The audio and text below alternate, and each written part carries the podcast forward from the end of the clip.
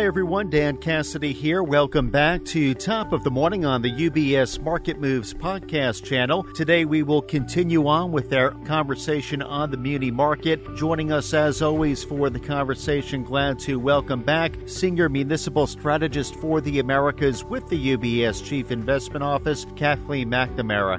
Kathleen, welcome back to Top of the Morning. Thanks so much, Dan. It's great to be here. Absolutely. So I know, Kathleen, you're joining us today to in part highlight the latest municipal market guide. Maybe we could begin with a bit of a muni market update. I know we've witnessed volatility in yields in recent weeks, with yields coming down dramatically following last week's Fed meeting for the month of November. And we've seen a, a bit of a turnaround in performance within munis. So how has this all translated to performance and fund flows over the past month, Kathleen? Sure, Dan. I mean, that's absolutely right. We witnessed an abrupt reversal in the 10 year benchmark government note in recent weeks, which did prompt a rally to also take place in the municipal bond market. As a point of reference, in mid October, we saw the mid, we saw the 10 year benchmark treasury yield reach a multi decade high of 5% before falling back by 50 basis points to now sit at around 4.5%. So that was a very big move in the space of three short weeks. At the same time, the AAA muni benchmark yield at the 10 year maturity point rallied, but it's a slightly less magnitude. Um, if I look at my screen, it shows me that 10 year muni yields fell by roughly 40 basis points to now rest at 3.2%. That is um, down from 3.6% previously.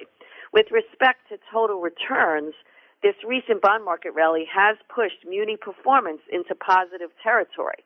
Through the end of October, you, you may recall, year-to-date returns on munis were showing losses of over 2%. By contrast, if I look at my screen today in this early part of November, performance has turned positive with tax exempt paper posting a modest gain of a little less than 1% as we head into year end. So the question becomes, Kathleen, can this momentum continue? Near term, as we're heading into year end and into early 2024, what is your near term performance outlook for munis? Uh, sure. I mean, in our view, you know, the rally in munis did come a few weeks early. I mean, as we wrote in our municipal market guide in October, market technicals are often weak, weighing on performance. And by the December, early January timeframe, those technicals tend to strengthen, leading to better performance. That said, when there is a sharp move up or down in benchmark U.S. Treasury yields, that factor becomes a much more important catalyst for the direction of the market. Thus, barring an abrupt upward shift in U.S. Treasury yields to 5%, which is not our base case, we think that munis are positioned to perform well here into year end. I mean, taxable equivalent yields on offer are still very attractive, and as I said, market technicals are poised to improve, which is consistent with seasonal trends. So that, that all bodes well for performance uh, in the near term. With that performance outlook in mind, maybe we can speak a bit about positioning within the asset class, within the Muni Market Guide each month. You do highlight some Muni related portfolio themes for readers. What are some themes at the moment that you're recommending, Kathleen? Oh, sure. In portfolio themes this month, I mean, we repeat our discussion on tax loss harvesting opportunities to save taxes. I'll say this is the prominent theme that we're talking about this month. We've received many inquiries on this important topic in recent weeks. You know, bear in mind that while wash sale rules exist, we do believe that now is a very good time for municipal bond investors to consider tax loss strategies along with other portfolio improvement strategies. A few of them would be duration adjustments, sector and geographical diversification, or consolidating positions. We think that investors should take this time to look for opportunities to lower their tax liability while shifting from underperforming securities to those securities better positioned for current market conditions. So, running a bit further with positioning, and this ties in a bit the title of this month's guide, again, that being Opportunities in High Quality Bonds. The spotlight article within this month's guide does highlight state government backed muni bonds. So, can you provide our listeners with a bit of background in terms of the scope of this market and what kind of opportunity exists? Uh, sure, Dan. I mean, the credit quality of states is generally among the highest of all municipal sectors, and that's pretty much owing to the substantial resources that states have available at their disposal to meet their credit and debt obligations.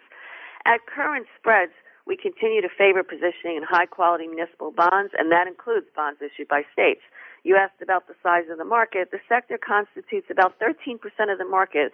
Therefore, it does provide investors with some good liquidity.